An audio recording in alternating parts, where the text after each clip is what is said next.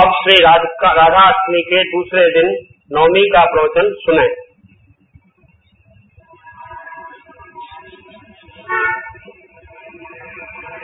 मदन गोपाल वृंदावणी पुरंदरम श्री गोविंदम प्रपद्ये हम दीनानुग्रह कारकम। सब लोग सभी जीव स्वाभाविक सुख के आकांक्षी हैं, पर उसके साथ एक बात और जोड़ दी जाती है, सुख चाहते सब, पर वो सुख चाहते हैं नित्य और पूर्ण। इसीलिए कोई भी जगत का किसी भी क्षेत्र का मनुष्य, देवता, सुर, असुर, नाग, किन्नर अपनी स्थिति में संतुष्ट नहीं है। आत्मा, ब्रह्म, भगवान ये नित्य है और पूर्ण है। इसलिए सिद्धांत है कि आत्मा की तृप्ति बिना नित्यता और पूर्णता के नहीं हो सकती। बड़े से बड़ा विद्वान, बड़े से बड़ा अधिकारी, बड़े से बड़ा कुटुंबी, बड़े से बड़ा अमीर, उनसे पूछिए, वो अगर सच कहेंगे तो ये कहेंगे कि कुछ कमी है, इतना सा पूरा हो जाए तो आराम तो आनंद मिले।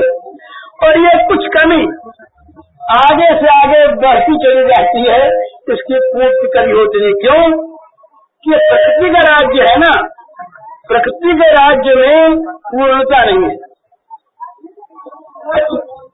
परमात्मा पूर्ण है, प्रकृति उपाधि नित्य परिवर्तनशील है, खेल बदलते हैं पर जो खेलने वाला वो नहीं बदलता। तो जब तक खेलने वाले के साथ हम न मिल जाए तब तक हमें किसी अवस्था में भी तृप्ति प्राप्त हो ये संभव नहीं है। इंद्र बड़े बढ़िया, बल्कि ये एक रहस्य है और बड़ा रहस्य होने ये खुला रहस्य है। रहस्य होने पर भी खुला रहस्य है, वो ये है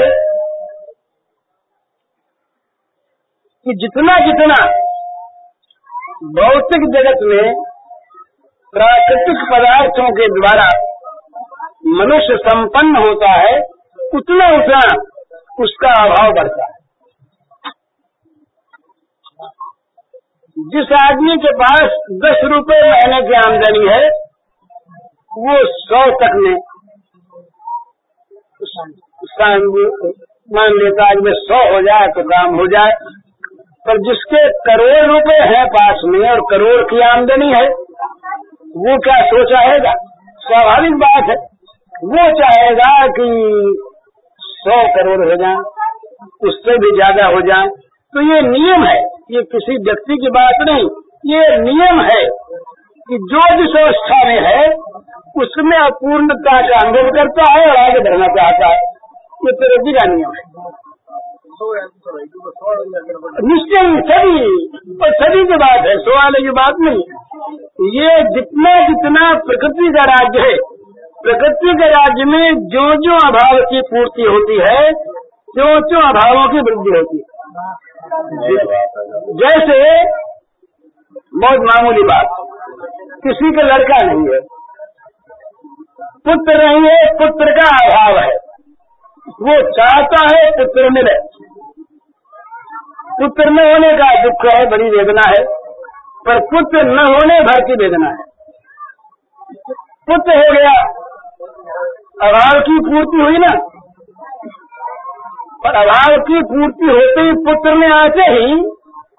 में आते ही मानो कहना शुरू किया कि देखो मुझे पालना है, मुझे पढ़ाना है, मुझे बड़ा करना है, मुझे योग्य बनाना है,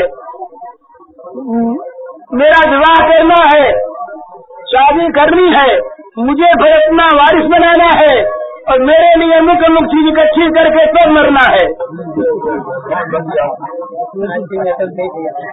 ये पुत्र में पैदा होते ही अपनी पुत्रता की भाषा में चाहे वाणी में खुली हो कह लेता है, छोटी सी चीज मोटर नहीं, दूसरों के देखते हैं मोटर मन चलता भी होनी चाहिए।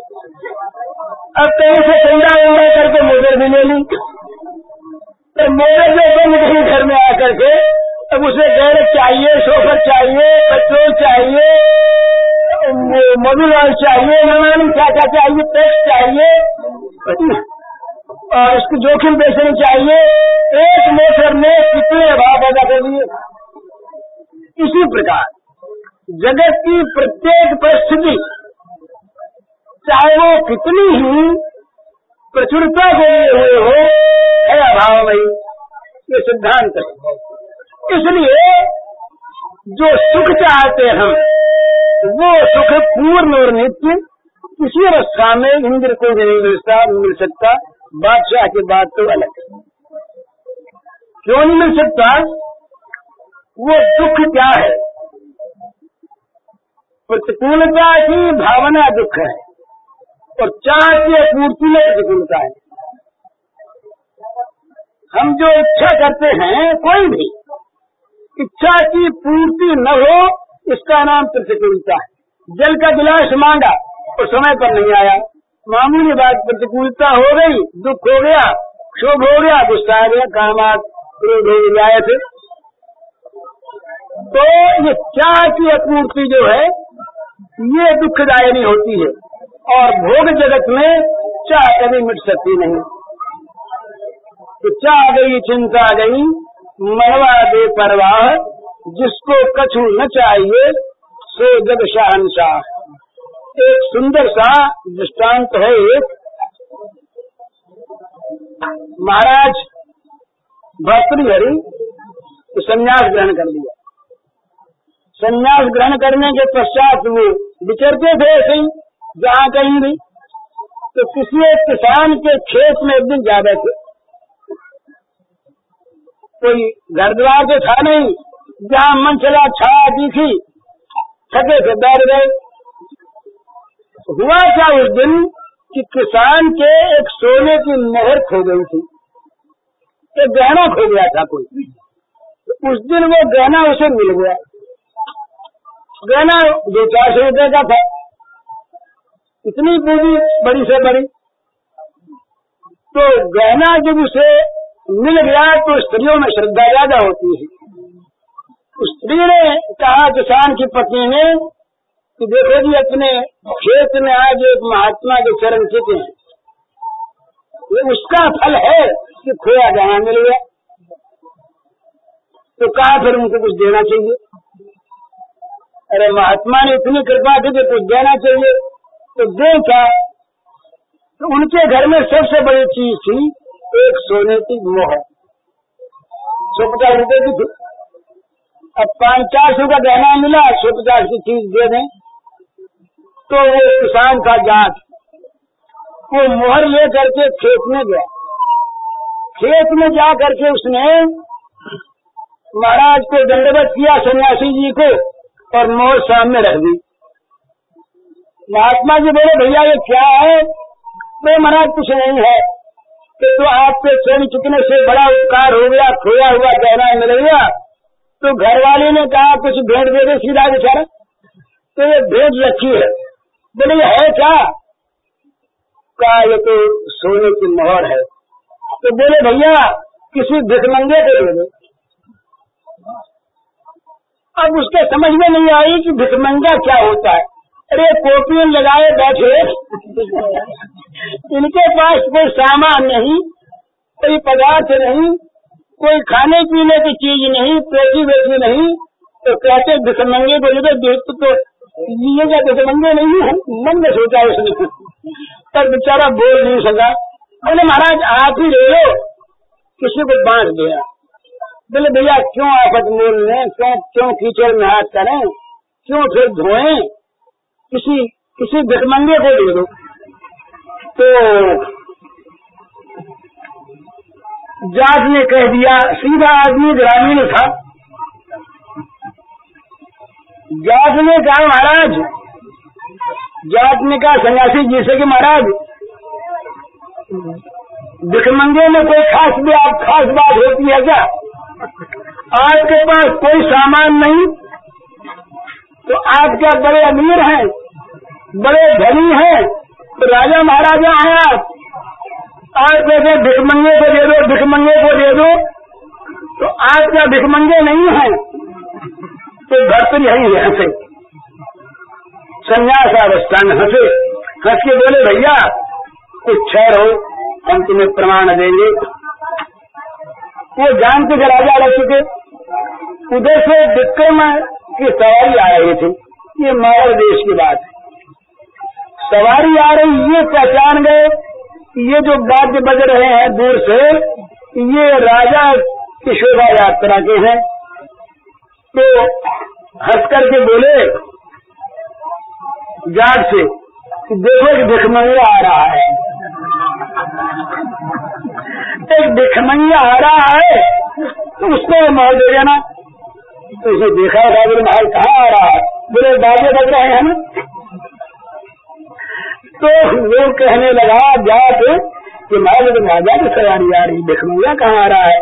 बोले भाई तुम एक काम करो, तुम इस माहौल को हाथ में ले लो और दिखाते हुए सामने चले जाओ, वो अगर ले लेते तो भिखमंगा, तो न लेते भाई हमारी बात झूठी। तो उसने जान गुजारा सीधा, वो राजाओं के कायदे कानून को जानता नहीं, जराना क्या होता है। वो हाथ में लेकर, ये सब जानते थे, हाथ में लेकर के मौज जब सवारी समीप आई तो पास जाने लगा। मौज दिख दी तो सिपाही में रास्ता दे दिया, कोई गांव का जमींदार होगा और ये महाराजा को भेंट देने आ रहा, नजर आना करने आना है, रास्ता ही दिया। रास्ता दिया तो महाराज का भी घोड़ा वहाँ पर रुक गया, रुक गया घोड़ा। तो सम्मान करना चाहिए, बेचारा गांव का आदमी कोई आ रहा है, पास आया, वो बोला नहीं, वो देखता कहीं देने मोहर सामने कर दी। राजा ने देखा तो चौधरी मदीना हो, सब बाल बच्चे सब ठीक हैं, आनंद है ना। वो हाथ नहीं खा रहा, तो राजा ने सोचा कि इसका अपमान नहीं होना चाहिए, आया है ये करके तो बड़े भाव से बच्चे से तो मार खा ली, उठा के अपने आवाज को दे दी साथी को, जाओ भैया, अच्छा भैया मजे में। तो वो तो चकमाया बेचारा, अब बोल सका नहीं, भागा भागा आया महात्मा के पास, पर महाराज ले ली उसने, बड़े बताओ भिखमंगा काम है। तो चाह गई चिंता गई, मनवा बे परवाह, जाको कछु न चाहिए सो दशानुसार। हमारे हरि बाबा जी कहानी कहा करते, बड़ी सुंदर। उनने कहा कि एक नवाब थे, अब नवाब वो जो कुछ नहीं करे, ये कहावत प्रसिद्ध है कि नवाब लोग जो होते तो कुछ न कुछ नया करते, अनोखी चीज। तो उस नवाब ने एक नई चाल निकाली कि भाई हमारे दरबार का एक कायदा होगा कि हम पीठ दे के बैठे रहेंगे, नई बात, और सब लोग हमारे पीठ की ओर यो हाथ जोड़े बैठे, समय ये फेरे इतनी देर तक तो हाथ जोड़े बैठे रहेंगे, तब हम ये फेर के उनको देखेंगे। तो अब नवाब का हुक्म नहीं तो सरकार में नवाबी हुक्म ना, कहते हैं ये तो नवाबी हुक्म है, कोई उसमें विचार नहीं, नवाबी हुक्म। तो उनको ये आर्टो की बात, तो नवाबी हुक्म हो गया। अब सब लोग बैठने लगे, मैं ये रोज का क्रम, नवाब साहब आकर के पीठ दे के बैठ जाए लोगों की ओर, और सब लोग उनके पीठ की ओर हाथ जोड़े बैठ जाने। दीवान था एक, जरा समझदार था, विवेकी था, कुछ उसके समझ में आया कि ये तो बड़ी गड़बड़ की चीज हो रही है, अरे पीठ क्यों हाथ दे रहे बैठे, कोई भी इसमें कुछ अर्थ नहीं, अपमान है ये। ठीक नहीं। और फिर अगर हाथ जोड़ के बैठना है तो खुदा के सामने बैठेंगे, भाव आ गया, चल दिया वो एक दिन, निकल गया वो। कुछ देर के बाद जब नवाब साहब ने मुंह फेरा तो सबकी सलामी होती, दीवान सबसे पहले सलाम करते, क्योंकि वो तो सबसे प्रधान रहे हम आपके, तो वो नहीं आज। तो नवाब साहब पूछने लगे कि भाई आज दीवान साहब नहीं तशरीफ लाए क्या? तो लोगों ने बताया आए तो थे सरकार, पर वो तो लौट गए। अरे लौट गए? नवाब की तेरी चढ़ गई, लौट गया वो? फिर हाँ लौट गए। कहाँ गया पता लगाओ। तो शहर में आदमी भेजे गए, ढूंढते ढूंढते दर्जी की दुकान से ये पता मिला, दर्जी ने बताया कि वहीं आए थे और अपनी पोशाक उतार गए और हमसे कफनी सिला के ले गए और ये कह गए कि मैं फलाने जंगल की ओर जा रहा हूँ। आके कहा नवाब साहब से कि जंगल की ओर गया, कफनी लेकर के पोशाक उतार दी। अब वो ठंडे पड़ गए, घर जाते थे तो गुस्सा बचता ही, कफनी लेके गया है, कहीं फकीर हो गया, तो चलो जरा उसको देखो। तो नवाब साहब खुद पहुंचे उस जंगल में, ढूंढते ढांढते वो चादर मेजा का चादर बिछाए अपना बैठा। जब नवाब को देखा दूर से आके तो पैर लंबे कर लिए, पैर पसार के बैठ गया। तो नवाब ने आज ये नया ढंग देखा, नवाब के सामने पैर पसारे कोई बैठे तो नवाब के जीवन का नया अनुभव। तो नवाब ने पहले ही पूछा कि दीवान साहब ने पैर कैसे पसारे? बोले हुजूर जैसे हाथ से बोले।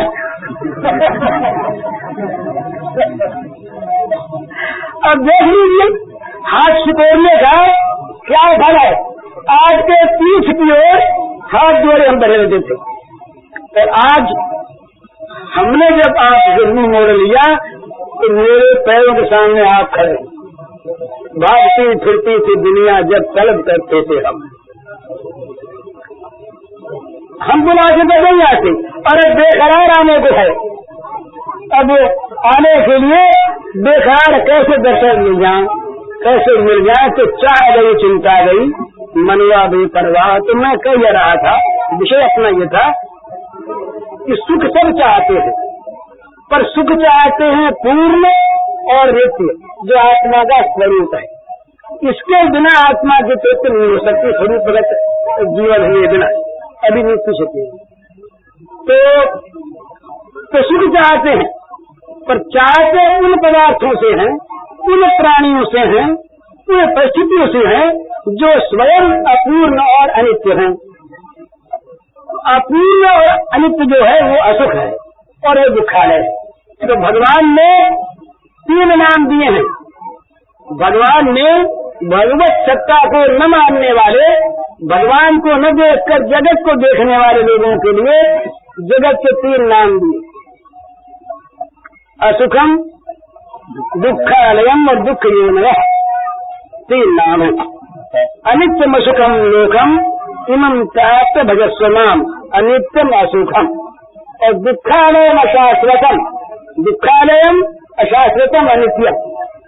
और तीसरा यही संस्पर्शजा भोगा दुख योनय एवते आद्यंतकम तेन न तेषु रमते बुला। यहाँ बुद्धिमान की परिभाषा कर दी भगवान ने। संसार में हम लोग जो हैं बुद्धि में किसी को अपना समकक्ष नहीं मानते, बुद्धि में सब हमसे नीचे, यह अहंकार मनुष्य को होता है। परंतु बुद्धिमान कौन?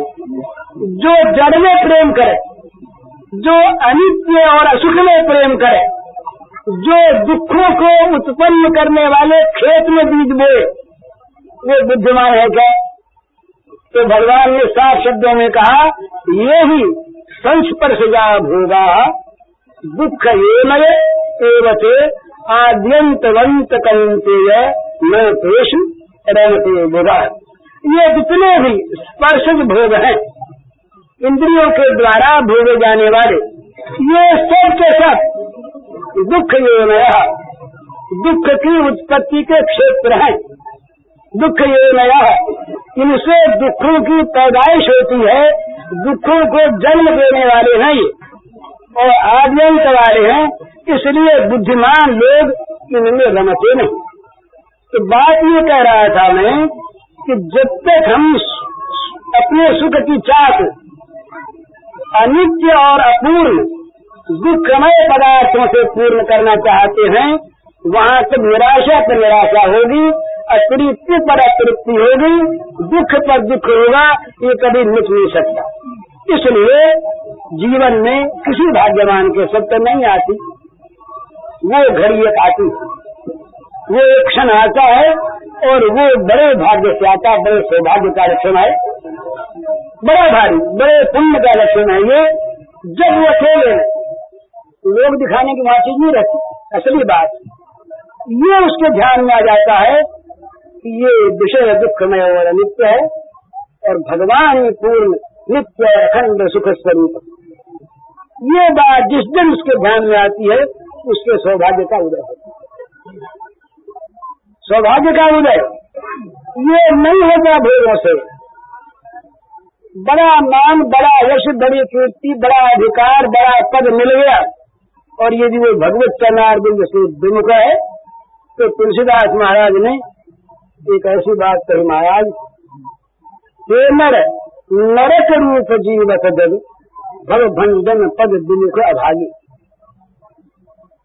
वो अभागी है और उनका नरक रूप जीवत जीवन है।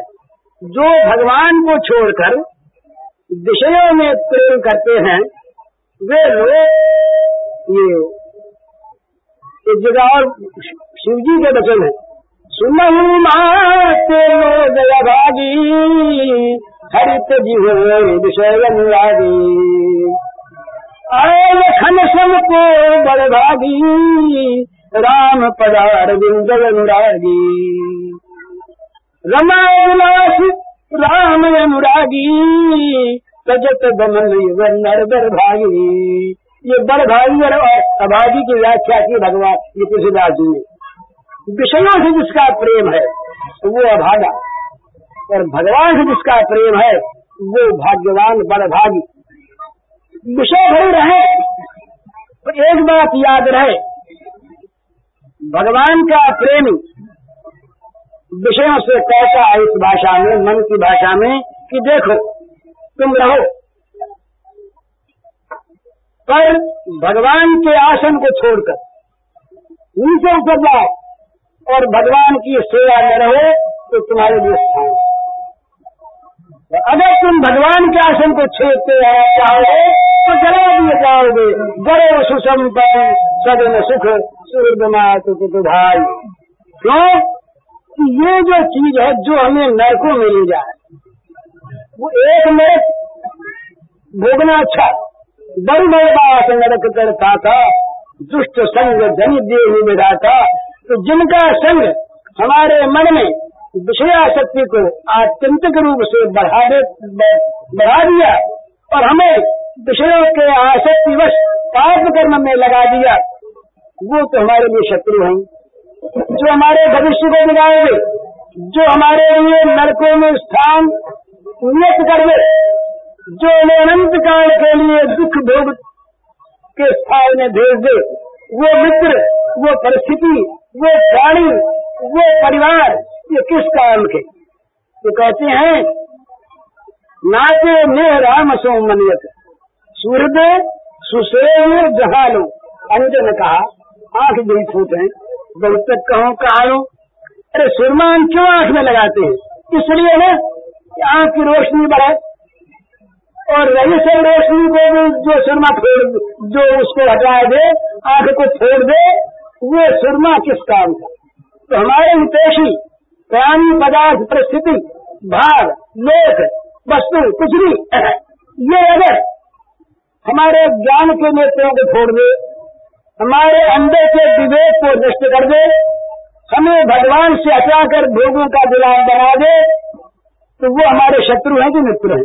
तो तजी होता है एक ही बैर ये समझ जगत परम सने ही पिता तजो कहलाए विभीषण बंधु भरत महतारी बल गुरु सजो कंत ब्रज बन सनी भय जग मंगल कार्य। पांच संबंध सबसे बड़े निकट के संबंध हैं।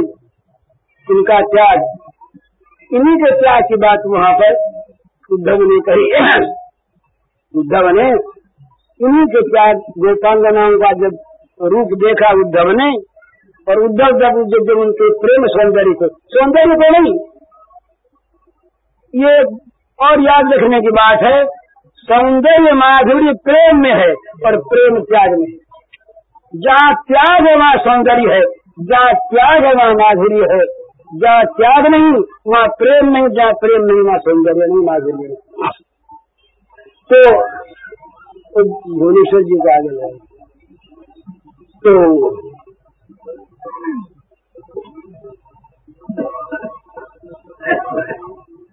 दुष्ट के स्वजन और आर्य पथ का परित्याग करके गोपांगनाओं ने भजा। तो इसका ये ऐसा नहीं, ये प्रहलाद के जीवन में देखिए, प्रहलाद ने पिता की सब बातों को स्वीकार किया। जहर पीना होगा बेटा, हाँ पिताजी, अब तुम्हें पहाड़ से डालेंगे, हाँ बोले डाल दो, समुद्र में डाल करके ऊपर तुम्हारे पत्थर डालेंगे, मंजूर, भगवान को छोड़ दो, स्वीकार। पिता था जो प्रहलाद विभिषण बंधु भरत महतारी, एक बड़ी सुंदर बात आती है, भगवान राम का राज्याभिषेक हो गया, राज्याभिषेक हो गया, राजगद्दी बैठ गए, सारे प्रासाद में, सारी अयोध्या में, सर्वत्र आनंद उदार आ गए।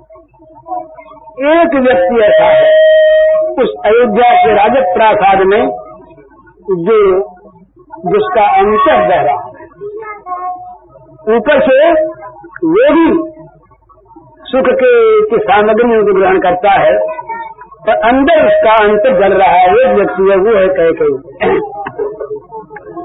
राम ने कैकेयी के साथ जो बर्ताव किया, कैकेयी लज्जित होने पर भी संतुष्ट है, और राम ने उनके संकोच को बहुत अंश में दूर कर दिया अपने सब व्यवहार से। तो एक चीज कैकेयी के अंतर में निरंतर कसकती रही, और वो कसक उसकी कभी मिटी नहीं, वो जलन कभी मिटी नहीं, बुझी नहीं वो आग। भरत ने कभी उसे मान नहीं। तो एक दिन राम बैठे थे पास, कैकेयी मैया को उदास सी थी। राम ने कहा, मैया को मुझसे झूल हो गई, आप उदास क्यों हैं? आपकी उदासी मैं सहन नहीं कर सकती। कौशल्या की उदासी सहन कर ले राम, पर कैकेयी के नहीं, राम है, राम है। तो कैकेयी की आंखों में आंसू गिरने लगे, आंसू बह चले। तो राम बोले, मैया बताओ। तो बोले, तुम अगर एक उपाय करो। बोले क्या? बोले, एक बार भरत मुझे माँ कह दे, एक बार भरत मुझे माँ कह दे, और कुछ नहीं चाहिए। राम ने कहा, और सब बात तो उसने कहा, पर भरत ये मानेगा कि नहीं, तुम कह नहीं सकता। भरत की टेक दूसरी और से बात तो थी, कहूंगा। भरत से राम मिले, भरत से बोले, भैया एक बात कहनी है, तुमसे स्वीकार कर दो तो क्या? तो लगा क्या भक्त समझ गए तो ऐसी कोई बात है जो स्वीकार करने योग्य नहीं है, नहीं तो लगता तुम कहना करो, करते ही। तो भरत बड़े बुद्धिमान, बोले सरकार, कैकेयी को मां जाने के अतिरिक्त और दो आज्ञा हो सकती है।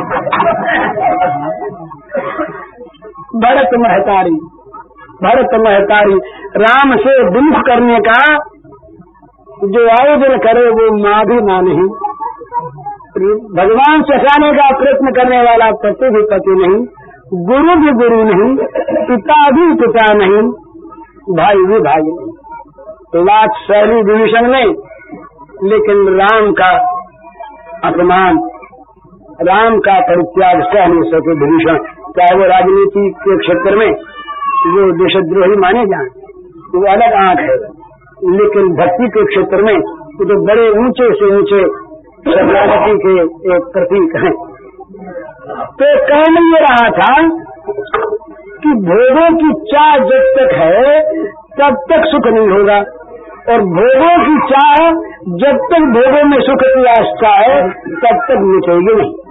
तो इसलिए यहाँ से आरंभ होता है, जब किसी के जीवन में वो घड़ी सत्संग के द्वारा, स्वाध्याय के द्वारा, भगवत कृपा से, महात्माओं के संग से बड़े भारी दुख बढ़ने पर भी वो दुख भी सुख जितने संपूर्ण शाश्वत ये प्रयुक्त जगत गुरु भव के दर्शनम इच्छा भव दर्शनम कुंती ने दुख का वरदान मांगा, सुख के माथे सिर पड़ो गुमान हो गए सो जाए बलिहारी हुआ दुख थी जो तल पर राम रचाए।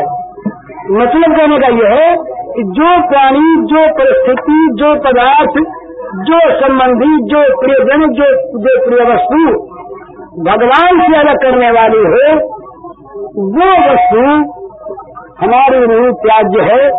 ये भाव आएगा कब? जब भगवत कृपा से ये दो बार जीवन में पैदा होगी। जगत के सारे क्षेत्रों में जहाँ जहाँ भगवान को न देख कर जगत को देखते हैं वहाँ वहाँ पर दुख ही दुख है, दुखा रहे हम। ये बुद्ध भगवान ने भी कहा ठीक एकदम दुखम, ये ठीक है। जहाँ भगवान नहीं वहाँ दुखी दुख है, नहीं तो आत्म सुख है, दुख की कल्पना नहीं है। जगत में कोई चीज है, जहाँ भगवान है वहाँ को दुख की कल्पना नहीं, और जहाँ भगवान की स्मृति है और जगत सामने है वहाँ पर सुख की कल्पना नहीं है। सुख के नाम पर बार बार दुख आते। तो जीव को सुख चाहिए तो वो क्या करे? जहाँ सुख है, जहाँ वो सुख का भंडार है उसको पकड़े। वो क्या है कि जो पूर्ण है और नित्य है। पूर्ण नित्य जो है उसका नाम भगवान है। उसका नाम क्या है? ब्रह्म रखें। कृष्ण हो, राम हो, नारायण हो, शिव हो, विष्णु हो, देवी हो, दुर्गा हो, अल्लाह हो, बोले कोई आपत्ति की बात नहीं। अल्लाह में राम भेद नहीं। अगर वो राम वाला अल्लाह और वो अल्लाह वाला राम है तो भेद नहीं। सत्य एक, सत्य एक। पर जो नित्य है, पूर्ण है, सच्चिदानंदमय है, ऐसा जो परम तत्व है पूर्ण नित्य अखंड, उसको पकड़ना है। अब उसको पकड़ने के दो तरीके हैं, विस्तार की बात नहीं। एक है सबको छोड़कर उसे पकड़, और एक है उसको पकड़ने सब छोड़ जाए। यही भेद है। एक वैराग्य का मार्ग है, एक राग का मार्ग है। इसीलिए इस भक्ति का नाम है रागा भक्ति। ये गौड़ी संप्रदाय का ये शब्द है। ये राधाष्टमिका का अनुकरण करने वाली यशोदा मैया है, कौशल्या मैया है, श्रीराम सुदाम है, अर्जुन है, ये गोप बालक है, और ये गोप बेटियां हैं। इन सब के साथ भगवान का राग का संबंध है। ये राग के द्वारा भगवान को भजती है, और जहाँ राग से भजा वहाँ सब छूट गया। एक छोटी सी कथा सुना करके मैं इसको पूरा करूंगा। शिशु बाबू का ग्रंथ है, शिशु कुमार घोष का, मुझे बड़ा प्रिय है काव्य है। उसका नाम है काला चांद गीता। काला माने कृष्ण, चांद माने चंद्र, और उसके गीत ये गीता। तो काला चांद गीता उसका नाम है। बड़ा सुंदर ग्रंथ है। उसमें एक प्रसंग आता है राग मार्ग से भरने का। इसमें गोपी तत्व का निर्देश है, बहुत संक्षेप में, बड़ा स्पष्ट। पांच सखियां हैं, पांचों के विभिन्न नाम हैं। पांच सखियां एक दिन एक सुंदर फले फूले अरण्य में, बगीचा नहीं अरण्य है, बैठी है, फूलों की माला गूंथ रही है, श्रृंगारवती है, बेरी में फूल गुथे हुए हैं, सुंदर सुंदर वस्त्राभूषणों से सुसज्जित हैं, पर आंखों में आंसू। तो उस पर चर्चा कर रहे हैं, प्राणनाथ कहाँ मिलेंगे, कैसे मिलेंगे। इतने में दिखाई देते हैं एक विरक्त सन्यासी, मस्तक मुंडित है, एक कोपीन पास है, तन जर्जर है, अत्यंत विरक्त, अत्यंत जगत को विस्मृत, इस प्रकार के एक महात्मा दिखाई। स्वाभाविक मन में जिज्ञासा उत्पन्न हुई, ये महात्मा हमारे भगवान का पता जानते होंगे, महात्मा न घर उनके भगवान नहीं खो गए थे, वन में थे, पर कहीं वो अंतर्ध्यान हो गए या प्रेम में चित्तावस्था में दिखाई देंगे, कुछ भी हुआ वो श्याम सुंदर के वियोग में रो रही थी। तो देखा साधु को तो मन में ये जिज्ञासा पैदा हो गई कि साधु के द्वारा शायद हमारे प्राणनाथ प्राण बल्लभ हृदय बल्लभ का संधान कहीं मिल जाए। तो उठी, एक उठी, चारों उठी, पांचों उठी, चलने में प्रणाम किया, हाथ जोड़े, चल भूल दूर शैली महात्मा दयाल मेरे कहो क्या बात है, क्यों हो रही हो। तो वही हमारे भगवान कहीं खो गए। और साधु वो ज्ञानवान, पहली बात में उनको ये लगा कि मूर्खा खो गए, तो भगवान भी खोते हैं क्या, ये अब है जानते नहीं, बोले हमारे भगवान कहीं खो गए महाराज, आप जानते हो तो बता बताइए। बोले सब जगह है, तुमको दिख, बोले हमारे ऐसी वैसी आंख हो जाए, बताइए। तो महात्मा ने वो जिस मार्ग फेंकते थे जिससे वो गए वही जानते थे सारे, सच्ची बात, सच्ची आदमी थे। तो महात्मा ने कहा देखो तुम लोग बड़ी कबरी मालूम होती है, अरे ये सुंदर सुंदर तुमने लहंगा पहन रखा, साड़ी पहन रखी, काजल लगा रखा, और ये देवी गुथे हुए सभी धगी बैठी और माला गूथ रही, और भगवान नहीं जाए कबली करी थी। तो बोले महाराज भगवान कैसे मिले। तो बोले देखो इन सबको छोड़ो, दस्ता भूषणों का परित्याग करो और केश मुंडन कराओ, बैराग धारण करो, अरण्य में जाकर के एकांत में तप करो, शरीर को क्षीण करो, तब भगवान मिलेंगे। अब वो पांचों एक दूसरे का मुंह ताकने लगी। एक बोली महाराज ये तो समझ में नहीं आई बात, वो हमारे भगवान तो सभी ऐसा नहीं कहते, वो तो हमें मिले ही हैं, उनको नया ही नाम प्राप्त करना है, वो कहीं छिप गए, खो गए, हम खाली आपसे पता पूछते हैं, हमें बस चाहिए नहीं दूसरा, ये सिद्धांत पैदा, हमें चाहिए नहीं, वो तो हमको प्राप्त है, तो कोई खो गया है तो आपने देखा हो तो बता दें। लेकिन महाराज उसने हमारे प्राणनाथ ने तो कभी हमसे कहा नहीं कि तुम लहंगा न पहनो, साड़ी न पहनो, देवी न देखो, सुरमा न लगाओ, श्रृंगार न करो, बल्कि वो तो उन्हें देख देख कर प्रसन्न हो। और हम महाराज सत्य कहती हैं आपसे, पूछ कर वो अगर कहती उतार दो तो अधिकार समझो, वो कहेंगे तुम केस मुड़ा लो, तुम अभी मुड़ा लो, हमको केसों से श्रृंगार से थोड़ा ही स्नेह है, वो प्रसन्न होता है, तत्सुखे सुखितम, इसलिए हमको पहले हुए। और मेरे महाराज एक बात है, अभी आप नहीं आए थे, प्राणनाथ तो नहीं थे, हम रो रही थी, तो ये केश हमारी बड़ी सहायता कर रहे थे, अर्थात ये लंबे लंबे काले केश जब श्याम सुंदर कहीं खो जाते हैं तो इन केशों को यूं करके वो काला स्वरूप है, इस काले केशों में कृष्ण केशों में हम कृष्ण को देख लेते हैं। तो केश तो हमारे काम के, हमें श्रृंगार के नहीं, तो केश भी श्री कृष्ण को दिखाने वाले इसलिए रखे जाए। और बोले महाराज हम जो हैं ये अच्छा अच्छा भोजन बनाती हैं, इसलिए बनाती हैं कि उनको अच्छा लगता है, वो अगर कहीं ये कह दे कि तुम ये न बनाया करो, दूसरा खाएंगे हम, तो हम तो आदमी खा जाएंगे, हमें कौन परवाह है। तो बोले तुम समझी नहीं, तुम अभी अज्ञान हो। तो बोले उनके मन में शंका हुई, तो एक सखी ने पूछा, संक्षेप में मैंने कहा इसके पांचों के अलग अलग व्याख्यान है, अलग अलग प्रश्नोत्तर है और ये बड़े रसमय है। तो एक ने कहा कि महाराज संदेह होगा उसको कि आपके भगवान हैं कौन से, तो हमारे भगवान से नहीं मिलते देखो, लेकिन भगवान की तस्वीर होती उनका पगली कहेगी, अज्ञान हो तुम लोग। अब अज्ञान तो जरूरी है, पर आपके भगवान हैं क्या सोचो बताओ।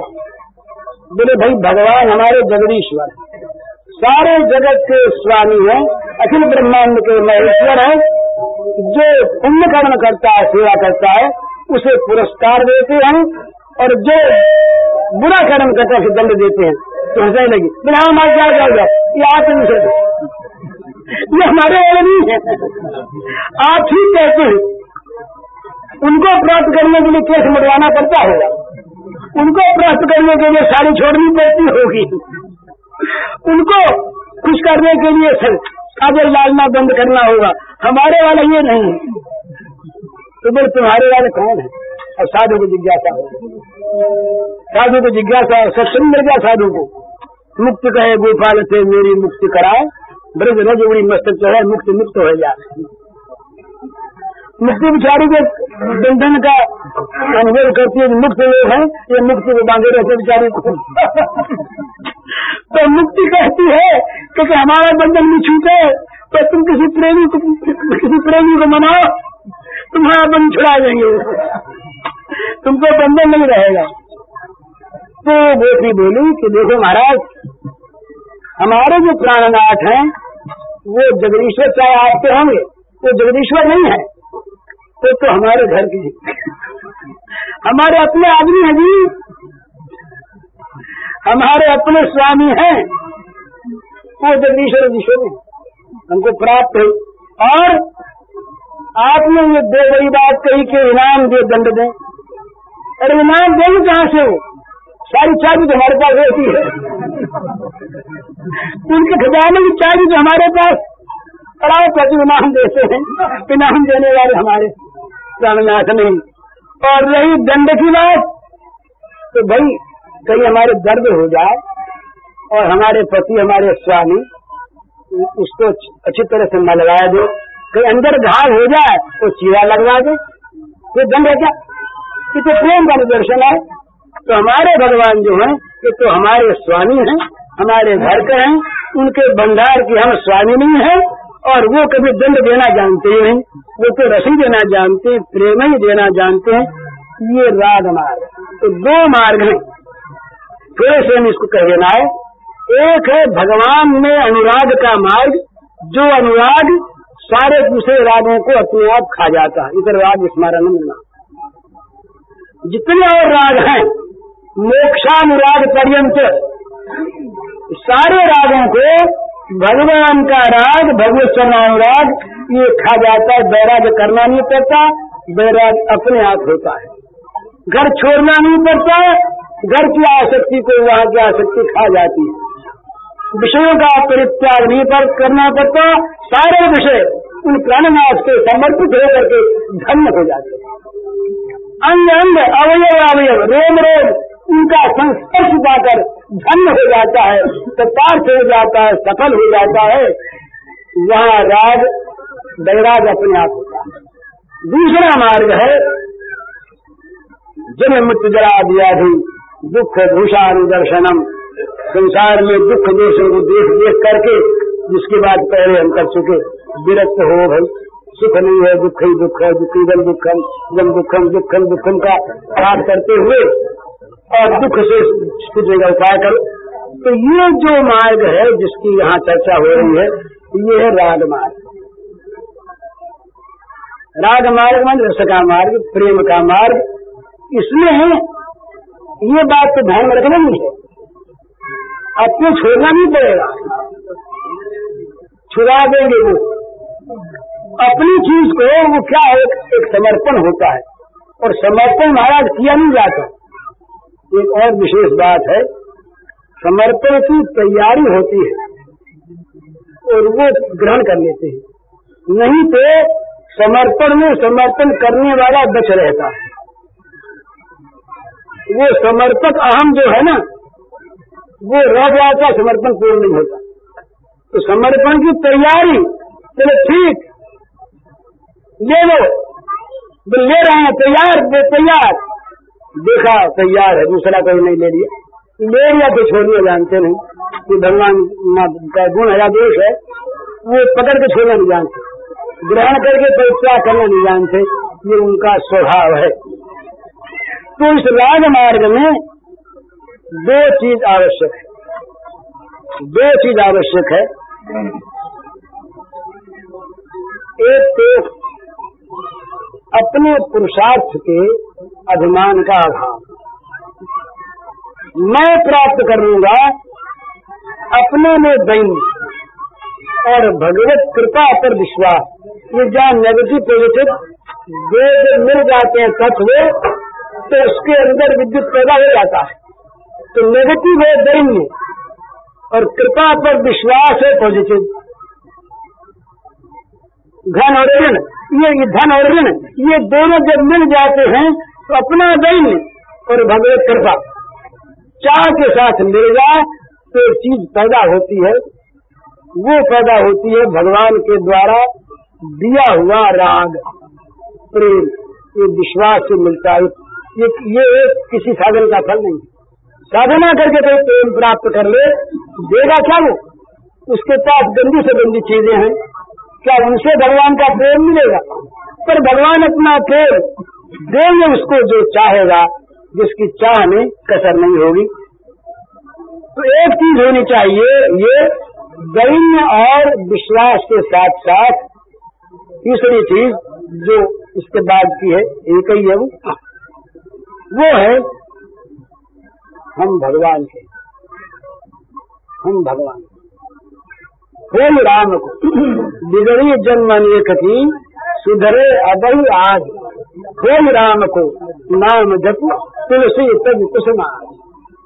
एक देह में सारी की सारी साधना भर दी, इसके साथ दूसरी थी भगवान मेरे, मैं भगवान, जब पहले होगा मैं भगवान का हुआ, दूसरी चीज अपने आप आएगी भगवान में। अब वो ममता जहाँ केंद्रित हो गई मुक्त हो गया, किसी राज्य में इस साधना करने के दो है तुलसी ममता राम सो समता सब संसार, राग न रोशन दोष दुख दास भय भवतार, हो गए नहीं? तुलसी ममता राम सो समता सब संसार, राग न रोष न द्वेष दुख दास भय भवता। सारी ममता सब जगह से सिमट कर एक राम में आ जाए, और जगत में जो कुछ भी द्वंदात्मक परिस्थिति हो उसमें समता रहे। तो तुलसी ममता राम सो समता सब संसार, तो होगा क्या? राग नहीं रहेगा, राग न रोष, राग द्वेष रहे तो पाप नहीं होगा, राग न रोष न द्वेष, और पाप नहीं रहेगा दुख नहीं होगा। राग न रोष न द्वेष दुख दास भय भवतार। तो ये दो चीज, अपना दैन और भगवान मेरे हैं, मैं भगवान का, ये विश्वास, कुछ करना नहीं पड़ेगा, ये बनी बनाई चीज है, प्रार्थना करनी पड़ेगी। भगवत कृपा पर हमारा उतना अधिकार है जितना शिशु का अपने माँ के वात्सल्य पर। ये बहुत ध्यान रखने की बात है, छोटा शिशु यदि मल कर दे, टट्टी कर दे, और वो शिशु टट्टी में भर जाए, उसे पुकारना नहीं आता है, पर वो है केवल माँ के आश्रित, माँ जानती है मेरे आश्रित है, पुकारने का भी इसमें अपना पुरुषार्थ नहीं, करवट नहीं बदल सकता, पुकार नहीं सकता, तो है सर्वथा आश्रित। तो कभी कोई भी माँ, इतनी माँ यहाँ पर बैठी है, कितनी हैं कितनी होंगी, कोई भी माँ कभी ये आशा करती है क्या, ये सोचती है क्या कि बच्चा अपने आप नहा धो करके शुद्ध हो करके जब मेरे गोद में आएगा तब मैं इसको स्वीकार करूंगी? कोई भी माँ करती है क्या ये? बल्कि जब माँ सुन लेती है कि बच्चा मल से भरा है, तो वो वासना से, वासना के मुख से जिसका हृदय भरा है, वो स्नेह भरी माता दौड़ती है, खुद पैदा नहीं करती वहाँ पर इसकी कि ये दाई आ जाता। आजकल तो हो गया, अमेरिकन माता है तो आत्महत्या कर लेती है बच्चे होने पर। हाँ, एक आत्महत्या की एक लड़की ने, उसके बच्चे को खांसी आ रही, तो बोले खांसी सहन नहीं है कि आत्महत्या कर ली उसने। ये तीन बातों में सबसे बड़ा दोष आज कोई है, बीमारी, पागलपन और आत्महत्या। अमेरिका है, इसको फिगर से ना कोई ऐसी बात नहीं है, और उन्हीं बच्चों में फिगर्स हैं, आंकड़े हैं। सबसे ज्यादा आत्महत्या, सबसे धनी देश अमेरिका में होती है, सबसे ज्यादा पागल, सबसे धनी देश अमेरिका में है, और सबसे अधिक लोग, सबसे अधिक दवा बनाने वाले अमेरिका में है। ये आंकड़े हैं। तो दवाओं से, इस धन से, अधिकार से, पद से कई रोग मिट जाए, मन के रोग मिट जाए, ये असंभव बात है, कहीं होता नहीं। तो क्या करा जाना? हाँ, माँ का स्नेह, माँ का स्नेह कभी भी ये माँ नहीं देखती कि पहले शुद्ध हो ले तब मैं प्यार करूं। माँ दौड़ी जाती है, प्रतीक्षा नहीं करती वहाँ पर किसी दाई वाले की, अपने हाथ में, राजरानी होती क्या है, मेरा बच्चा है, अपने हाथ में मर्द होती है, साफ करती है, नहलाती है, पहुँचती है, गोद में लेती है, स्तन में फिराती है। हरि बाबा की एक बात समाप्त करेंगे, बड़ी सुंदर बात। ये बादशाह बीरबल की अनेक बातें आती हैं, वो चाहे सत्य से कल्पित हैं पर है बड़ी सीखने के काम की।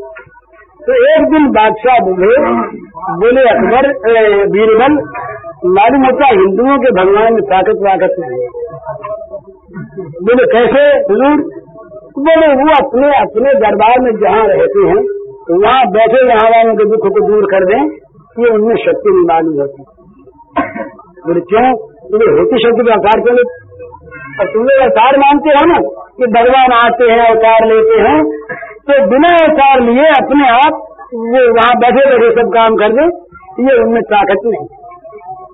तो बीरबल ने कहा महाराज सोच कर देंगे। तो बीरबल ने क्या किया कि एक दिन अकबर का लड़का था शाहजहां, छोटा सा बच्चा था, तो शाहजहां का एक मोम का रूप बनाया हुआ, तुम तो वही शाहजहां, वही उम्र, वही शक्ल, वही कपड़े, वही गहने, ठीक चेतन सा मालूम हो। ये शाम के वक्त जमुना के किनारे तख्त पर बैठा करते थे बादशाह और बीरबल। ये पहले से सारी योजना बनी हुई, पहले से जाकर के बीरबल बैठ गए गोद में बच्चा। बादशाह है तो उठे नहीं, तो बादशाह ने सोचा बच्चा बैठा कभी थे, देर भी नहीं है, ये बच्चे का प्रेम है। बादशाह बैठ गए, बातचीत होते होते ही योजना सारी थी, उस बच्चे को धक्का दे दिया। बीरबल ने वो जल में गिर पड़ा, बैठे जल में गिरा, इसलिए मुझे बादशाह कूद पड़े,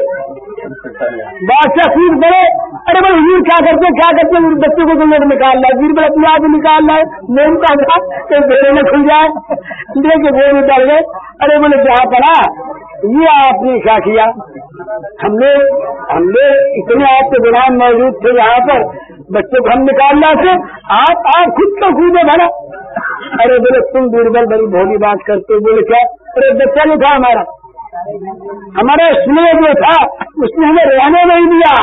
मैं जानता हूँ तुम निकालना से, मैं जानता हूँ मेरे से सारी बातें हो जाती, पर मुझसे रहा नहीं गया, मेरा बच्चा उसमें मेरा स्नेह है। तो बीरबल बोले महाराज उसी प्रकार हमारे भगवान है, वो स्नेह वाले हैं, वो रूख दिल के नहीं है। आपके भगवान जो है उनमें स्नेह नहीं है, उनमें प्रेम नहीं है, वो कहीं सातवें आसमान में बैठे हुए इंसाफ किया करते हैं। हमारे भगवान जो है ये इंसाफ नहीं करते, वो प्रेम करते हैं, स्नेह करते हैं। खुद बच्चे को दुखी देखते हैं तो उसे क्या जाता है? अवतल है ना, आयरन नहीं है, ये भ्रम है। अवतार बात को न मानने वाले मूर्खता से आरोहण को अवसर करने लगते, साहब ऊंचा होते होते बढ़ गया, उसमें गुणों का समूह इकट्ठा हो गया, उसे अवतार मानने लगे। ये तो अवतार शब्द की व्याख्या नहीं है, उतार अवतार में है, आरोहण से नहीं है। तो हमारे भगवान स्वयं योग करते, तो ये जो राज का मार्ग है क्योंकि राज का मार्ग है, राज के मार्ग में भगवान होते हमारे निधिगण, भगवान नहीं, सत्ताधारी नहीं। सत्ताधारी हम अपने पर वो तो गोद में खेलने वाले, साथ खेलने वाले, साथ खाने वाले, साथ सोने वाले, साथ बिहार करने वाले, माँ के लकड़ी से डर जाने वाले, मित्रों से हार जाने वाले, अर्जुन का रचना करने वाले, इस प्रकार से हरेक काम करने वाले भगवान हमारे निजजन और हम उनके निजजन। ये जहाँ निजजनत्व का भाव है तो वहाँ राजमार्ग, और जहाँ सर्वसत्ता सर्वसत्ता है सर्वव्यापी भगवान का जहाँ भाव है तो वहाँ वैराग्य है। तो ये राजमार्ग का ये अपने यहाँ का ये उत्सव है। राजमार्ग का उससे बैराग मार्ग का उससे अंतिम चीज एक ही है, वो दो नहीं है, जो प्राप्तव्य है वो दो नहीं है। उन दो में हाँ ये जरूर है कि एक प्रशांत आनंद है, एक उच्छल का आनंद है।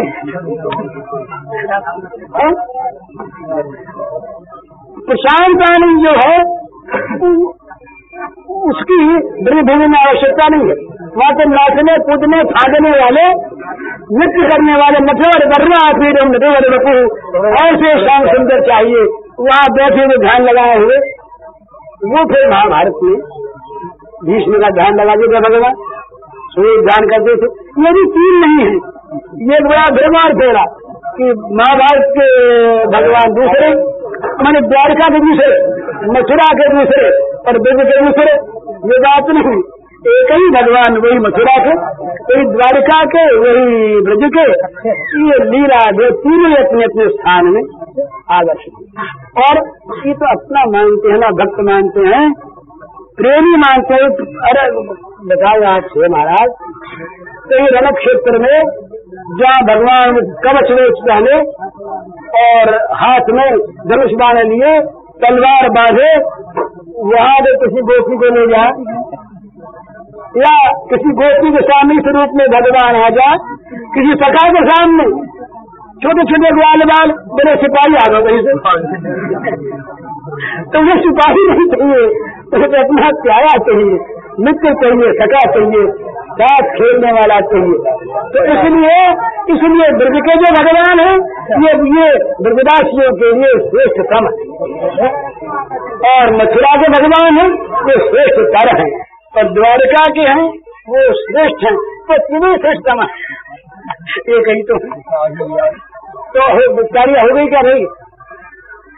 अब देरी हुई है, अब टाइम है, भरती होगी 10 बजे। अभी तैयारी का पर्दा उठेगा तो एकदम से लोग सब उसमें न जाए, और एक बार सब लोग उसको देख लें, दर्शन कर लें, फिर उस घर को नीचे हो जाएंगे, फिर बैठेंगे, माइयों का वहाँ पर हो जाएंगे। अच्छा तो मैं जरा खैर करूँ। अब इसके बाद यहाँ एक पद गाय होगा और उसके पश्चात सभी काव्यों का उत्सव प्रारंभ होगा। उससे नियम छान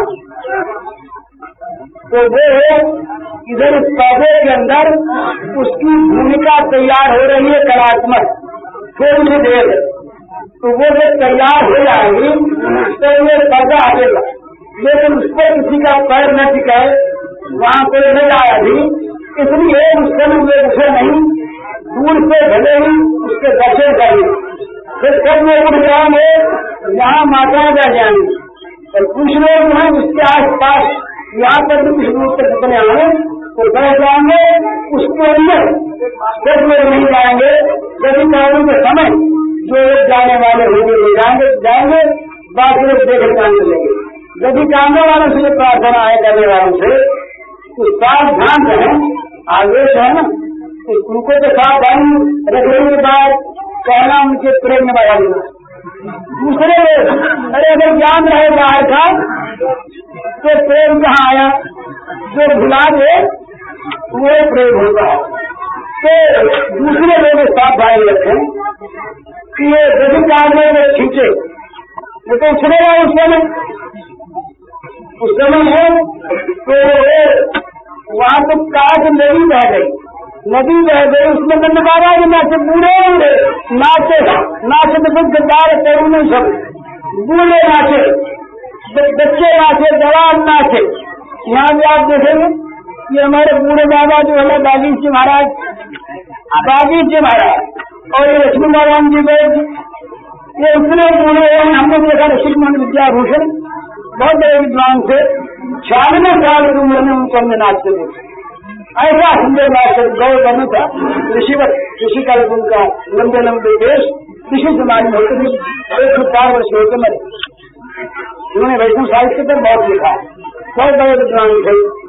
तो उस समय आप देखेंगे कि नाचने वाले में आपको से तरह के लोग जिनको नाचने में शर्म आदमी होते मंदिर आगे सत्य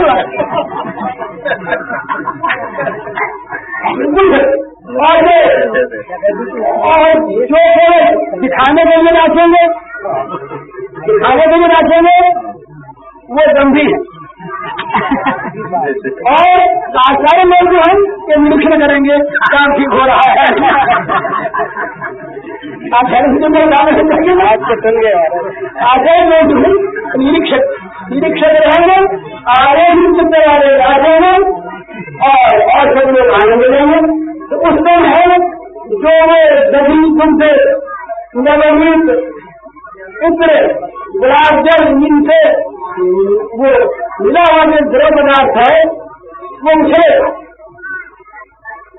उसका नृत्य होगा। तो द्रव पदार्थ नाचेगा, तो जरा ख्याल रखे झांकी की ओर लगाए और नाजाओ को ये अलग आएंगे। माता उसमें लड़का में शामिल नहीं होंगी, ये केवल देखने मिलेगी और इनमें कोई भी उसके छीट लगाने दे और आपस में निवेदन लगाएंगे। ये एक प्रार्थना है जिसकी भाई जी के इस प्रवचन का शीर्षक है भगवान हमारे अपने हैं और इसका 65 संख्या है 45।